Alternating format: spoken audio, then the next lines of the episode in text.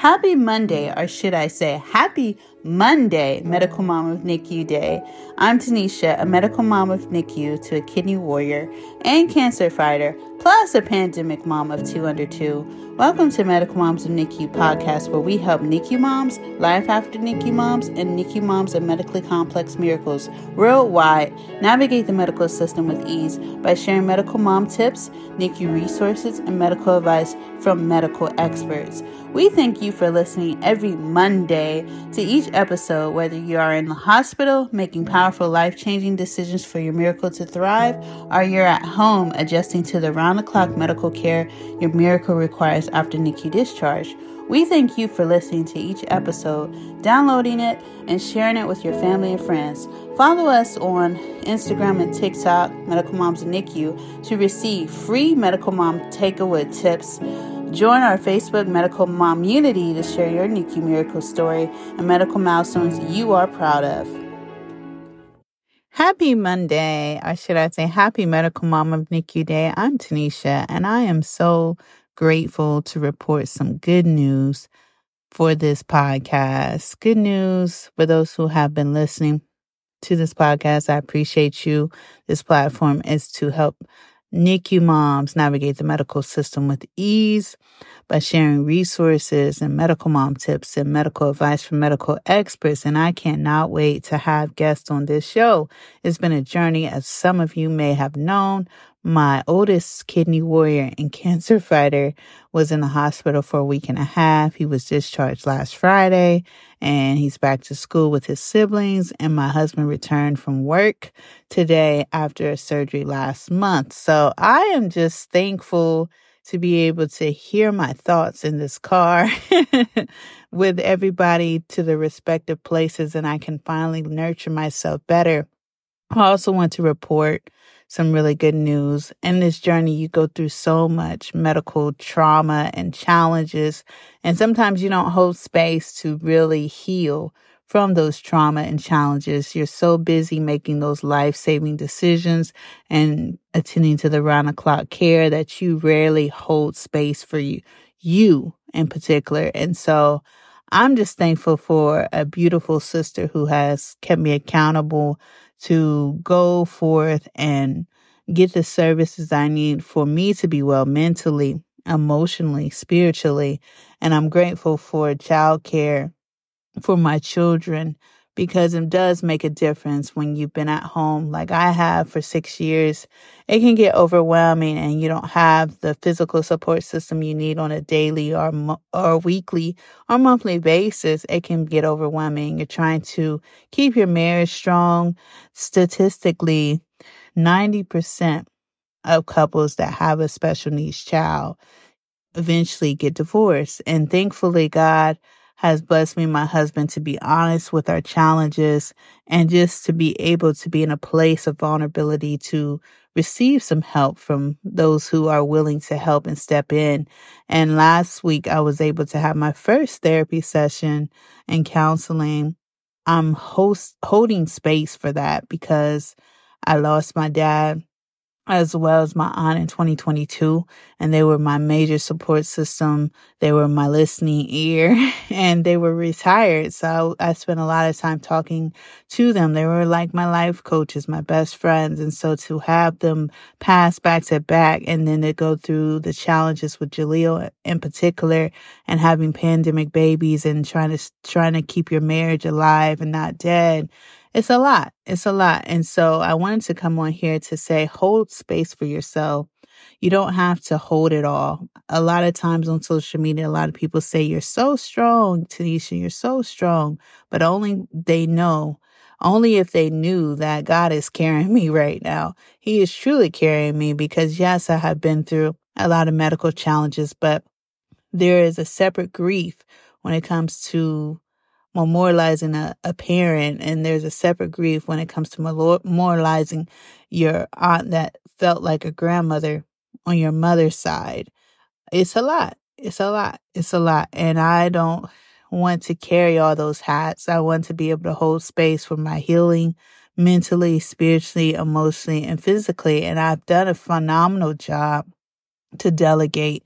And I just want those who are listening to know that there's services, there's resources out there, but we have to be courageous to tap into those resources. Ask a social worker, ask a care coordinator, ask educators on how they can help you better. If you don't have family or friends nearby, how can you outsource for you to get some relief and some quiet time with you? It will truly make a difference. And so one one of the things that I also wanted to mention in the process of having a hospitalization, maybe your child is in the hospital and you're feeling like you can't leave the hospital. Well, that's my struggle. I've I've always had that struggle because I want to be in control of everything that's going on while my baby's in the hospital. But what you fail to realize is the more that you don't recharge, the less you have to give when the when your baby is discharged. And I say that in all love and, and honesty. So last week I was in the hospital day to day, day to day, day to day. And I should have took some time to, to get away from the hospital, but I just wanted to make sure everything was flowing well with the care team and that Jalil didn't need anything that I saw that he needed. And so it was hard to break away. And looking back on it all, I should have broke away quite a bit because there's other things that you have to deal with. Like my husband, he was still recovering from surgery and, you know, he probably wanted to spend some time with me before he went back to work. And I truly believe we could have had a little bit more time together. But I realized that you can't, you can't have control over everything. And sometimes the hospital, if everything is stable, that is somewhat of a respite care for you as a caregiver. Sometimes I have done this with my husband being involved where we had broke away and took a date day and got some lunch. I remember being in the NICU and since I had children's and we would break away and go to ninjas, we would break away and go to Qdoba's, we would break away and got go go catch a movie. I remember we went to see Black Panther. And it's a healthy, healthy way of doing that because if you don't, then you're going to feel so exhausted when your child comes home and then you have to continue to give them the level of care that they need to keep healthy outside the hospital. So I would challenge you if you can have other visitors come in to relieve you.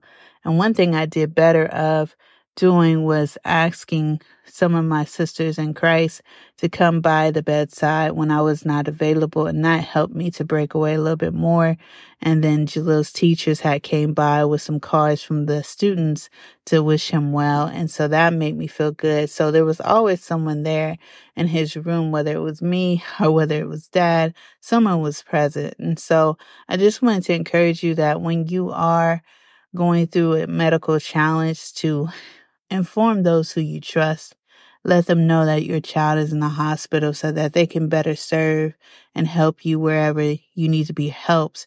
One of the sisters continued to bring me lunch because she knew that most likely I did not eat. I have a habit of not eating when there's a medical challenge and I should do better, but that's just my honesty coming out. But she had brought some food and I accepted it because I was like, I know I know I need to I know I need to nourish myself and but replenish myself so that I have more to give my my my kidney warrior cancer fighter and newly autistic awesome child. So another thing that I did find in the stress relief process is that they have music therapy in the hospitals, which also taps you away from the medical challenges. You can sing lullabies with your child, make music and and just engage and interact with toys like Child Life and they bring toys toys by bedside a lot. And then they have a playroom for children who are not critically ill to come down in pain and to interact with other children in the hospital. I have a play yard and then also they have a keyboard for children to make music with. And then another thing that they also have is a game system as well. I'm trying to make sure I didn't miss anything in particular. Just any toys that can help you to be creative with your child. And what I realized the more I play with Jaleel or any of my children, it helps me to get in a place of peace and creativity because children are so innocent. And so when you're interacting with your child and you're playing a game, no matter if it's in a hospital or at home, it, it allows you to decompress. That's something that you cannot, you can't buy. And so I'm just thankful because I'm learning and I don't pretend to know all the answers, but I'm learning uh, what self care means to me. I had a joke on social media self care is child care. And it is because I feel less anxious, less overwhelmed when I'm able to sit quietly with self, with God, with nature, with my thoughts, and actually hear them. Don't hear anyone else's needs but my own that's a beautiful gift that no money can buy. so identifying those needs, no matter how big or small they are, they matter. And I just want to encourage you today as I celebrate being kids free and my husband's back to work. It feels good to be in a place where I can be in solitude. And I'm thankful that we've gotten to a place where we, we can get to a place where we can nurture ourselves better as a parents, as a couple, individually. And me and my husband started to do some deep cleaning, early spring cleaning in advance so that I can come home to a very organized, clean house. And it took a while for us to get it to where we wanted it to be, but we're in the process of moving. So it's just been a, a lot of things going on. And so I feel good to go back home to a clean, organized house too. I'm so excited. I'm really excited. So I'm grateful. And I hope that this message encourages you to hold space for yourself. No matter if you're in the hospital or at home with your child, your medically complex miracle, please hold, for, hold space for yourself. Sometimes it can be just as quick as reading a chapter in a book. It'll take you away and allow you to process information that's not pertaining to your life right now. And that, that could be essential to your welfare and your mental and emotional health. So I hope this all helps you. I know I speak in a story, but I try to give key points that came up for me over the weekend and during the hospital stay and during this transition of driving my children to school and my husband going back to work after being off a whole month and a half it just brought up so many things for me. And I so hopefully, even though this is a short, short, short podcast, I hope that you're able to rewind and replay back what stood out to you and share this podcast to any mothers that are going through medical challenges with their child, whether they're in the NICU, life after NICU, or NICU mom of special needs.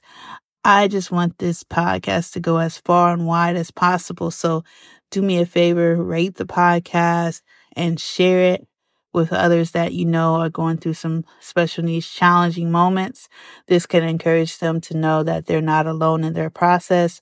There's also many resources on my website, medicalmomsandnicu.com. And you can also support Jalil's children's book, First the Many, to come. TKO CKD, My Fight to Live My round one. You can find that on medicalmomsandnicu.com and all the book platforms like Barnes and Nobles and Amazon. We appreciate your support as we celebrate chronic illness champions worldwide.